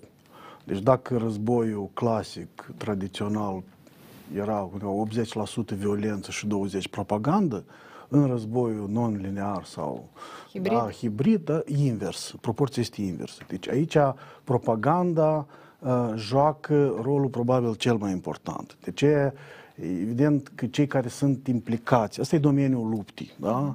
Este câmp, câmp de luptă ca un front care este numai puțin, dacă nu chiar în mai multe din mai multe perspective, chiar este mult mai important decât cel care se face pe câmpul propriu-zis de luptă, fiindcă uh, războiul acesta, repet, de tip modern, el, el vizează în primul rând, uh, ține de, de imaginea, de, de impresia care ți-o creează. Vedeți, acum uh, toți încearcă cumva să se uh, să caute motivațiile, cauzele, da? Deci a început o, uh, un război, dar uh, justificările, da, tip simbolic, ele cumva au venit după. Cu toate că, evident, noi înțelegem că aici, în primul rând, uh, este vorba de un limbaj a forței, da, care nu a ținut cont de nicio uh, convenție diplomatică, de, de legile, de, de însăși arhitectura aceasta postbelică a, a lumii și deci acest tip de război, el în primul rând este un război de, de propagandă care se duce pentru mințile oamenilor, nu pentru corpurile lor. Și de aceea, cei care sunt implicați în această, chiar sunt chiar trupe speciale, deci destinate acestui tip de război, care sunt implicate, dar ele se lărgesc și chiar dacă noi suntem declarați stat neutru și așa mai departe, dar vedem totuși că există și de o parte și de alta a acestui front, deci exact oameni care sunt implicați în această dorință de a schimba percepția, fiindcă, repet, în războiul acesta nou, de tip modern, percepția contează foarte mult. Deci, inamicul trebuie demoralizat, el trebuie uh, să fie uh, speriat, terorizat, uh, uh, ca să fie declarat învins. Deci aici, repet, lupta se duce pentru mințile, pentru voința oamenilor. Da. Domnul Pașa. Noastră, Watchdog se ocupă de mai mult timp de acest o, da, noi... de studierea lui, așa că vă este cunoscut. Linia întâia. Din, din păcate, petrecem foarte mult timp, uh, efectiv, citind, privind, uh, studiind toate aceste lucruri. Uh, eu zilnic consum o sumedenie de lucruri absolut toxice la care câteodată singur mi se întoarce. Dar este important să înțelegem acest lucru, să nu îl trecem cu vederea să nu subapreciem uh, impactul pe care îl poate avea asupra societății, uh, în special în condiții tensionate, da? în, în condițiile unei crize de securitate, cu un război la uh, granița practică a Republicii Moldova. Ce urmăresc? Uh, sunt mai multe scopuri urmărite de grupurile organizate de dezinformare și propagandă. Uh, unul dintre scopurile de bază este deloializarea uh, populației față de propriul stat și nu mă refer doar de, nu știu, puterea politică care actualmente, temporar, conduce acel stat, dar față de statul ca atare. Da? Și transformarea acestor cetățeni în uh, persoane loiale unui alt stat, în cazul dat agresor. Ceea ce se face în Republica Moldova mult de mult, mulți, mulți, mulți ani, ani cu diferită intensitate a succesului. Da. Ne aducem aminte situația anului 2014. Sondajele făcute deja în 2015 arată că la acea etapă peste jumătate din populația Republicii Moldova considera că peninsula Crimea a fost incorporată, așa numit, legitim și legal în componența Federației Ruse. Cu alt cuvânt, Crimea este rusească sau evenimentele din Donbass, care au început în 2014 și nu s-au încheiat până în prezent.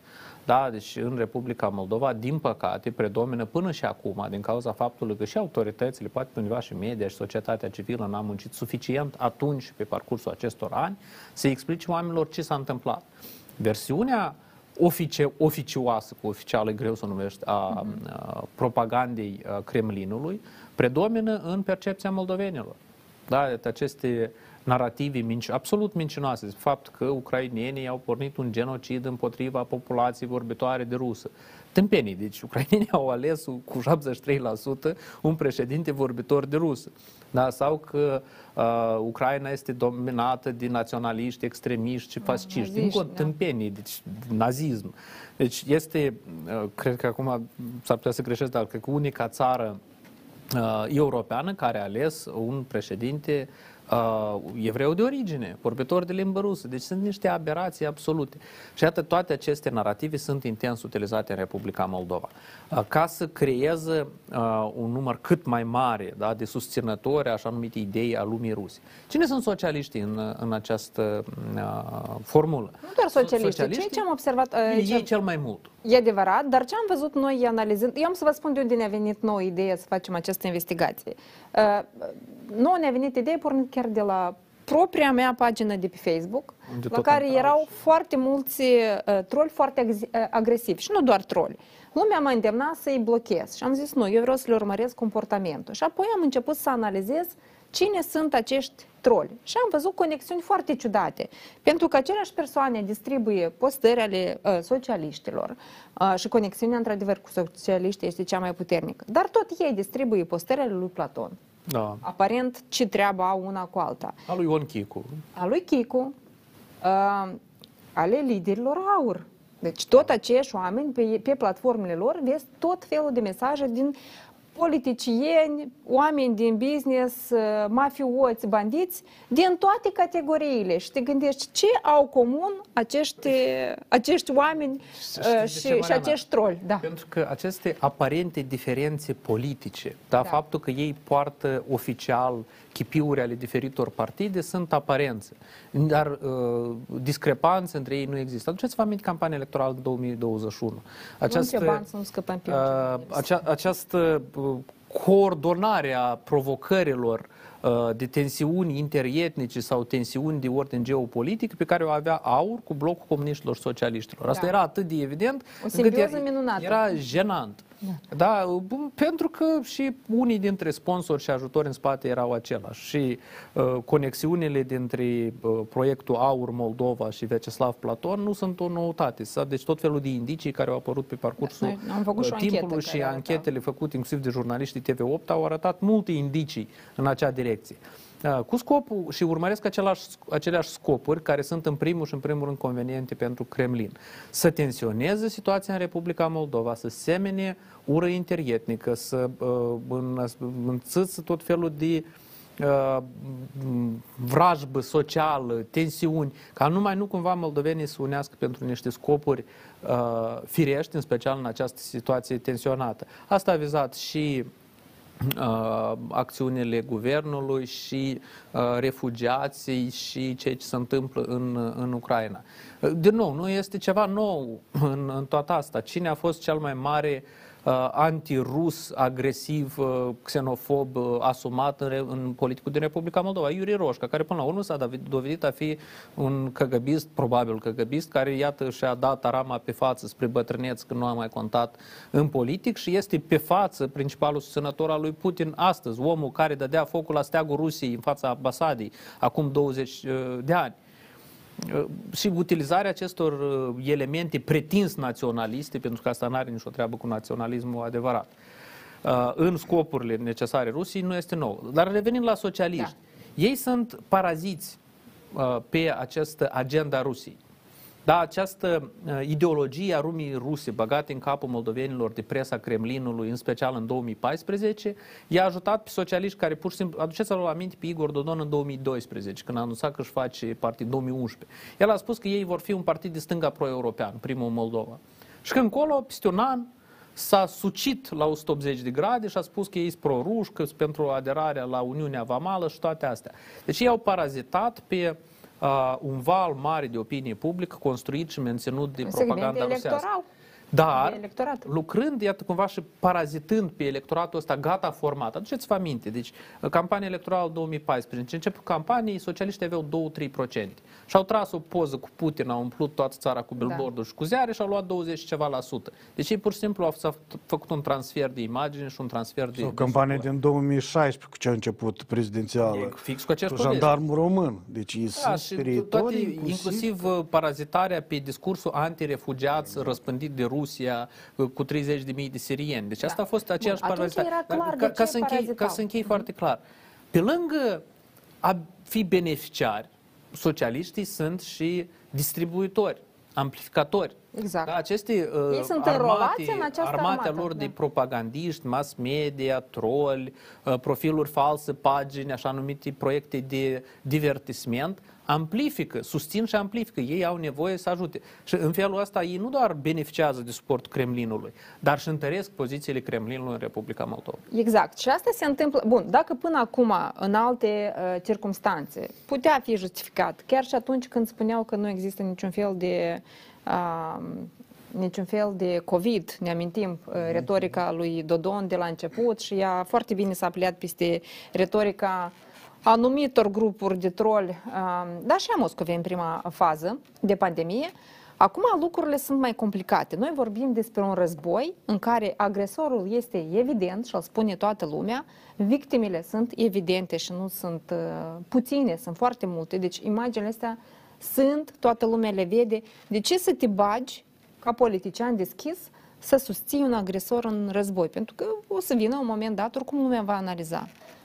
Adică, Iarăși, a spus aici și, și Valeriu, deci ei, în primul rând, uh, uh, lucrează pe ceea ce cred eu, mă rog, că este un electorat, dar uh, sau o parte a populației care cumva este um, loială acestor, um, acestui tip de discurs, da, antioccidentalist, uh, uh, spune ei pro-ortodoxie, deci antiliberal, fiindcă antidemocratic, da? Și deoarece în Republica Moldova cumva uh, acest segment a fost într-o, iarăși, țară sărăcită și așa mai departe, acest segment de nemulțumiți era destul de mare. Foarte interesant că uh, ultimele două alegeri, de fapt, au arătat că nu prind, de fapt, aceleași metode și aceleași metodologii și scheme care sunt posibile de aplicat în Rusia. Da? Ei doar au încercat exact aceleași teme să le speculeze. Dar de două ori, electoratul nostru și în 2020 și în 2021, de fapt, a arătat că de fapt există o limită. Deci dacă această propagandă era foarte eficientă deci pentru spațiul rus, da, el nu a mers pentru noi, fiindcă totuși noi avem uh, niște inclusiv tradiții democratice. Avem uh, o societate care deja în chiar 30 de ani, cum îi blămăm și așa mai departe, dar totuși uh, acest drept de a alege, fiindcă de fapt, noi, aici a fost cea mai mare lovitură. Aduceți-vă aminte din 2014, de ce s-a început. De fapt că ucrainenii au ales să fie de partea Uniunii Europene. Și atunci, a fost fertil și atunci, și atunci da, exact, ca să întoarcă această dorință legitimă, da, ei inclusiv s-a, s-a, uh, s-a dezmembrat, uh, deci s-a dus la da. teritoriul. Dar acum... ideea, ideea, aici vreau să închei. Deci și în cazul Ucrainei și în cazul Republicii Moldova, totuși, noi avem această populație, totuși, majoritatea, hai, și chiar sondajele arată că că nu este tocmai eficient acest tip de propagandă, dar totuși se lucrează foarte insistent și fiindcă imaginea, repet, acum contează cel mai mult în acest nou tip de război să schimbi percepția oamenilor. Cine are de câștigat? Federația Rusă este clar că are de câștigat uh, propaganda rusească. Partidele astea, socialiști, ei au ceva de câștigat în asta? Da, uitați-vă, asta era, dacă vorbim de Partidul Socialist, asta era, de fapt, singura sursă lor de legitimare de fapt, uh, uh, legarea de această idee a lumii, uh, da. a lumii ruse. Pentru că ei au sucombat la nivelul luptei cu corupția, cu sărăcia și, practic, singurul, hai să spunem, singurul element care cumva e mai, mai legitim, da, mhm. este, este această, această afiliere. Dar acum, evident, după șocul care a fost în, în Ucraina, refugiații sunt aici. Asta nu e o chestie virtuală. Toți îi văd, bombele sunt reale. Deci efectele care uh, au dus la ce... Deci nu uh, cuvintele, nu fake-urile de fapt omoară oameni, dar bombele care au fost de fapt uh, plămădite sau au, au ajuns din cauza unei imagini absolut denaturate a lumii. E adevărat, dar ceea ce uh, uh, transmite ei ca și informație este cu totul altceva. Dacă o să vorbiți cu cineva dintre cei care consumă aceste informații, da. o să vedeți că ei trăiesc în cu totul altă realitate și argumentele și... lor sunt rupte... Uh, nu, dar uitați-vă ce nici nu este nevoie. De... Acest tip de discurs, el se bazează nu pe rațiune, exact, dar pe, pe emoții. emoții. Exact. exact. Deci orice se contestă, uitați-vă, orice știre care vine, e că s-a întâmplat cu tare fapt, imediat el este contestat indiferent cât de credibil n-ar fi fost. Fiindcă asta face parte Însă din acest procedeul de a contesta. Da. Exact. Vreau să abordăm un alt aspect, uh, cel financiar, din această uh, poveste, pentru că toată această luptă, de asemenea, costă. Cu siguranță nu atât de mult ca și lupta uh, militară, dar da. tot foarte, foarte mult. Ce am înțeles noi urmărind uh, uh, activitatea trolilor și a unor simpatizanți ai PSRM care uh, sunt implicați în această luptă și deputați uh, PSRM este că unii postează câte 40-50 de postări pe zi. Deci asta înseamnă uh, o, o zi plină de muncă, C- da? Cel puțin da, de 8 o zi, ore. O zi, exact, o zi plină de muncă. Mai cu seama când e vorba de... Cu trole e clar, acolo este softul, el repartizează, totul se face mult mai simplu. Uh, pe lângă postării comentează, ceea ce noi, din păcate, n-am putut foarte uh, bine să monitorizăm. O persoană vie care postează câte 50-60 de postări pe zi, înțelegem că alt job nu prea are. Asta este lucru asta e jobul time. Cine plătește pentru acest job? De unde vin banii și de ce autoritățile Republicii Moldova de profil Așa. nu pot să ne spună de unde vin banii? Poate Iată ei nu pot să, să controleze ce se întâmplă pe rețele, dar de unde vin banii? Pot să vadă? Iată eu să vă explic. Cel mai important în asta este exact banii. Da? Deci asta este da. acel element care unge toată logistica asta și o face funcțională. Corect. Sunt mai multe investigații internaționale, inclusiv despre cum funcționează în Rusia, cum a funcționat tot felul de imixtiuni în alegeri și așa mai departe. Există așa numiți sub, subcontractați civili. Iată, foarte recent, este un site, investiga, uh, un site Fontanca.ru, care a publicat da. un reportaj cum un jurnalist s-a dus și s-a angajat într-o uh, firmă de asta, creată instantaneu acum pe timpul da, războiului și trebuia să posteze, ci, le dădea ce să posteze, sub ce postări, deci efectiv cum lucrează, cum se distribuie da. mesajele și tot. Și cum le plătea. Există unități militare, acolo o chestie mai serioasă. Da? Ăștia în special au crescut mii, sute de mii de profiluri de Facebook și de alte rețele false, pe care le pretinzând că din Moldova, Ucraina, Georgia, Bulgaria, pe unde vrei. Ăștia sunt utilizați acum la amplificarea uh, unor postări. Iată, intri pe o pagină de aceea și vezi că are activitate o oră, două pe zi și timp de ora aceea face 20 de postări, share-uri. Da. Uh, inclusiv uh, am găsit lucruri mm, absolut nonsens. O postare în română care este distribuită inclusiv de profiluri care se pretind a fi bulgari, cehi, adică care habar n-au despre ce este acel video. Exact. Special ca să-i mărească vizibilitatea. Și sunt, iată, inclusiv local la noi în Moldova, așa numite fabrici de troli. Plahotniuc avea una, acolo stătea uh, o bucată dintre organizația de tineret a PD-ului de pe timpuri, uh, cu, tot cu conducerea acelei organizații. Uh, la fel au și socialiști. Acum, pentru asta cineva plătește. De ce asta nu se... Uh, asta lasă urme, de ce nimeni nu vede urmele? Vă spun de ce nu vede. Pentru că, iată, inclusiv recent s-a supărat foarte tare pe mine uh, Procuratura pentru combaterea a crimilor organizate. Pentru că ei au spus că ei au deschis foarte multe dosare uh, pe uh, cazurile acestea de manifestări, de dezinformare, propagandă, război și așa mai departe. Numai că ei au deschis dosare separate pe informații din spațiul public. Pe când noi asistăm în mod, deci o analiză elementară arată că este mare pericol să fie o acțiune concertată, coordonată. Respectiv, toate aceste cauze, cazuri trebuie să fie măcar comasate. tentativ, da, temporar comasate, și investigate sistemic, cu verificarea venituri, averii, comunicare și așa mai departe. Deci asta nu, nu este uh, o, o situație ordinară. Aici putem vorbi despre o tentativă de destabilizare, de generare de tensiuni civile da, sociale, interne, care poate să ducă la tentative de lovituri de stat sau de alte lucruri urâte după modelul acesta hibrid care s-a întâmplat și în Donbass și în alte părți. Nu neapărat că este adevărat. Dar dacă există un minim risc, lucrul ăsta trebuie investigat. Și aici procurorii trebuie să înceteze să imite activitate. Pentru ceea ce fac ei acum, eu le-am spus în față. Deci asta nu este deschidere de dosare. Voi v-ați prefăcut că le-ați deschis. Da? Și dau comunicate de presă că ei lucrează. Nu, deci voi trebuie să lucrați, nu să spuneți că lucrați. Și, și ele trebuie investigate punctual. Și primul lucru este, este instituția... să cauți banii.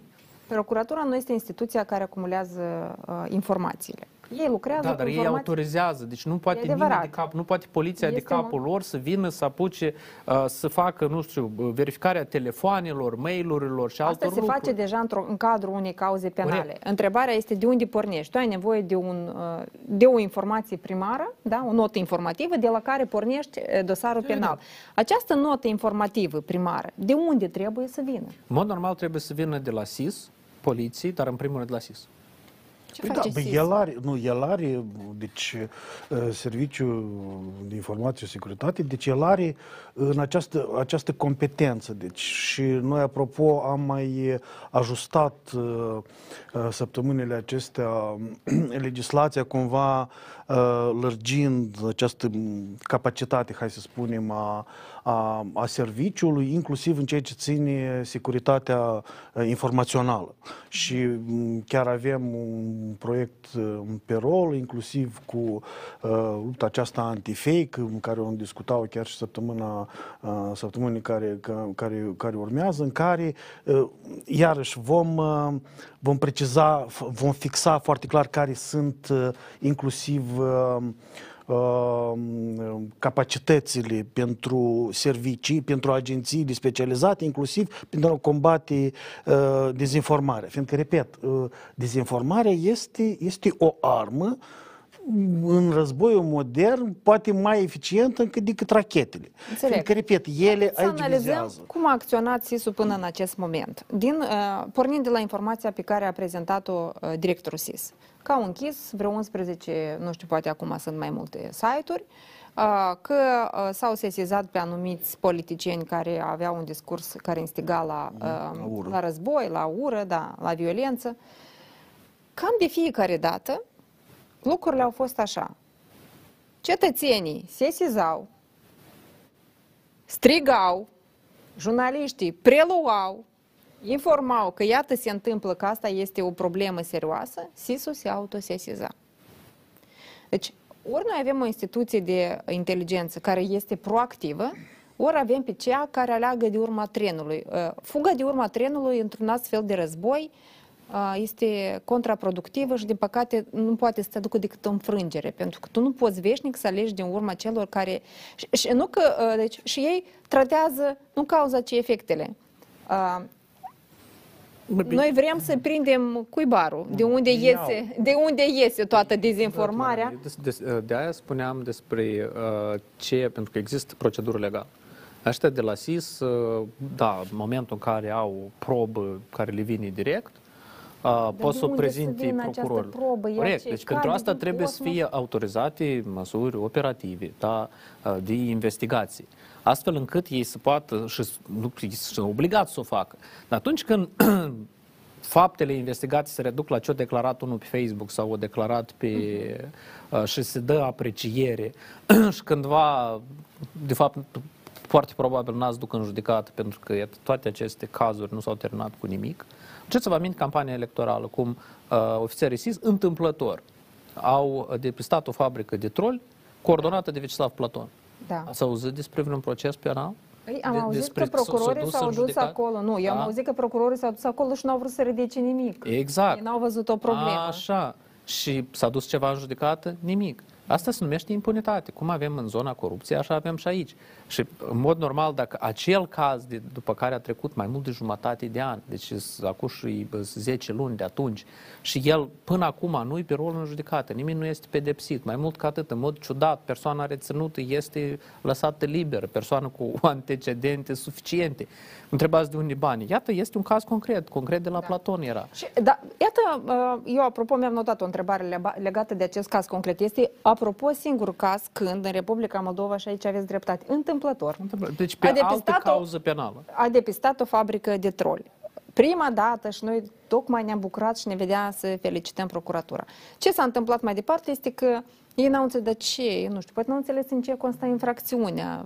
Stau oamenii, scriu niște comentarii și ce Da, dacă. să apucă să falsifice alegeri. Vorba este... Uh, Poate problema este în percepția instituțiilor noastre de stat. Poate ei nu văd o crimă, Funcționalitatea lor, nu? o crimă în acest uh, război. Că, Vorbim despre ceea ce am spus în permanent. Noi avem instituții slabe.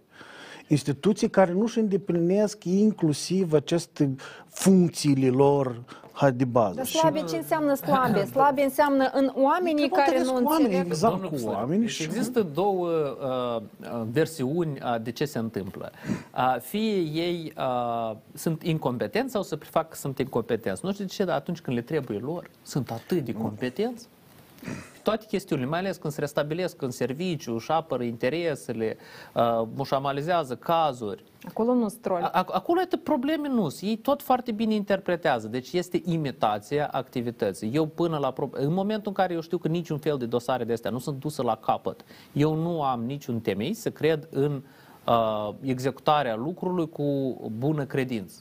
Mai, mai mult, eu cred că foarte multă lume în procuratură, judecători uh, și tot felul de foști și actuali încă politicieni uh, o să, uh, ar fi fericiți ca Republica Moldova să devină o, o, o eventuală uh, Colonie victimă. rusească. Da, și o să Ea este întâlnească cu colonie represali. mediatică a fost până acum, Exact. a rămas. Ca, cazul Bahamas este despre asta, despre finanțarea ilegală a mass media, a activității politice. Mai degrabă a unui partid, că banii au fost Uh, Păi scoși nu, de banii inclusiv s-au dus, mergeau și pentru media. Deci, din nou, nimic. Deci eu nu cred că ceea ce fac actualmente organele de drept, cumulat, este uh, suficient, măcar în cât de mică măsură, ca să prevină niște Bun, procese. Dumneavoastră ați spus niște urâte. lucruri. Vă întrebați dacă există competență sau se Eu mimează sunt sigur că este competent. sau se mimează, dar eu nu sunt sigură Nu, că eu există cred că în competență. cazul, în cazul care l-ați spus cu fabrica de trol, cred că conexiunile sunt foarte clare. Aici era probabil la nivelul conducerii blocat atunci, 10 Ok, luni. noi vorbim acum despre... Având în vedere persoanele care erau implicate, nemijlocit, da? Dar uh, de ce mai departe aici? Da, asta e o întrebare care, într-adevăr, trebuie... Acum, de ce, hai să spunem, după ce se schimbă sau se va schimba, se vor schimba lucrurile în procuratură, dar ele vor trebui să dea rezultate, asta e drept, fiindcă asta cer Mie oameni. mi-ar fi foarte interesant să văd un uh, dosar legat de o fabrică de trol, cum merge el mai departe. în jude- Eu nu știu dacă legislația noastră, într-adevăr, este pre- pregătită pentru a pedepsi genul ăsta de, c- de crime, da? Uh, Aici, este cel- crimele cibernetice sau cu- nu știu cum ele sunt, Crime uh, ce- sunt uh, cibernetice. Acolo catalogate. este cel puțin, uh, cel puțin activitate economică ilicit. Cineva Asta presta da, pe servicii. partea asta da. Mai departe, trebuie să urmărești ce scop urmărea acea persoană uh, care finanța. Dar scopul este foarte clar, asta se numește uzurparea puterii de stat. Tentativa de schimbare a rezultatelor alegerilor Mhm. este În încadrată cazul cela. acolo. Acum vorbim. Da, diferență. Da. Aici sunt mesaje. Uh, Deci mai, mai mult ca atât. Unii dintre ei știți ce o să vă zică? Vă, vă spun unde Din cei asta de la trebuie, socialiști, trebuie nu să de, ducă de, nu după din fir. procuratură. O să zică libertate de exprimare. Ci Libertate eu n-am de dreptul exprimare. să am o altfel de părere? Are, sau cum? are dreptul să aibă părere. În momentul în care asta nu este, deci lucrurile trebuie investigate pe lanț pentru Mhm. a vedea dacă acest lanț nu se termină la niște ofițeri ai serviciilor speciale Mhm. ai Federației Ruse, așa cum s-a terminat în campania electorală a lui Dodon, care a fost ge- gestionată de astfel de oameni și asta deja se încadrează în alte. Deci lucru în interesul serviciilor speciale, serviciilor de spionaj a unei alte țări, are o calificare legală foarte precisă în Un Republica alt subiect pe care l-ați atins foarte bun, legat de, um, eu nu știu ce e asta, frică, mai bine nu ne atingem de tot ce înseamnă servicii speciale a altor țări, da? Uh, cazul am avut Kremlinovici, investigația de la RAIS, au documentat-o și cei din SIS. Atunci ei au depistat acești consilieri care veneau aici și făceau campanie electorală. Au avut toată informația, au transmis-o la procuratură. Informația atunci a fost transmisă la procuratură. Mai departe, a dispărut. Noi nu am avut decât un singur caz, și acela a fost un fake, când cineva a fost pedepsit pentru trădare de, uh, de patrie pentru că a servit uh, uh, pentru că ar fi fost uh, uh, Racolat. racolat da, de, de serviciile speciale rusești, e vorba de fostul deputat uh, Bolbocean. Nu avem niciun caz adevărat, documentat vreodată de instituțiile uh, de drept de Republica Moldova și asta în condițiile în care toată lumea, cât de cât cunoscătoare, poate să zică coloana 5 e în picioare în Republica Moldova.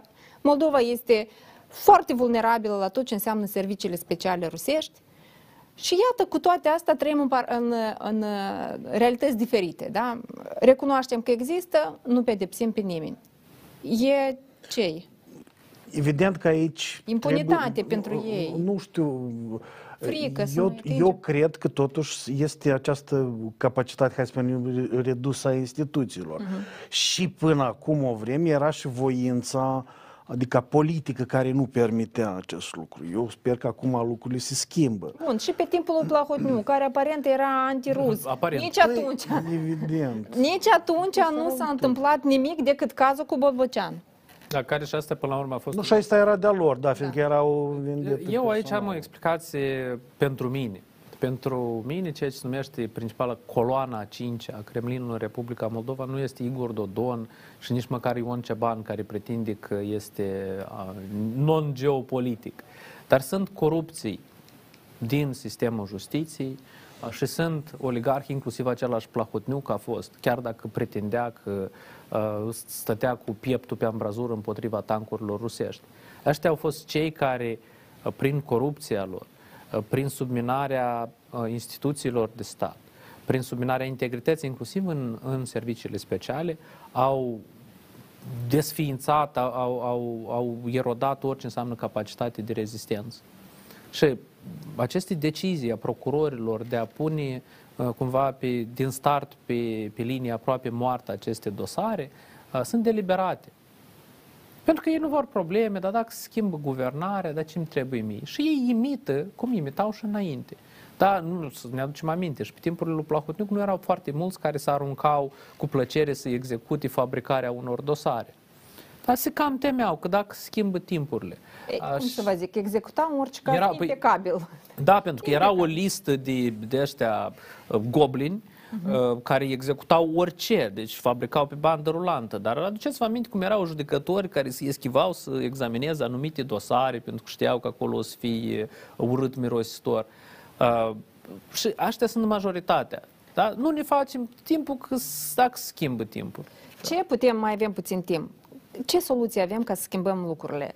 În țările Uniunii Europene, e drept că țări NATO, uh, dar nu știu dacă asta contează, există departamente speciale în interiorul Ministerului Apărării care protejează statul și de acest tip de războaie, războaiele hibride, războaiele informaționale. Uh, nu știu dacă noi avem măcar câțiva specialiști la Ministerul nostru al Apărării în acest domeniu, sau măcar înțeleg cum funcționează aceste războaie Într-un hibride. pachetul ăsta de legi care v-am spus acum, care vizează dezinformarea, lupta cu uh, deci, uh, legea generică anti-fake, da?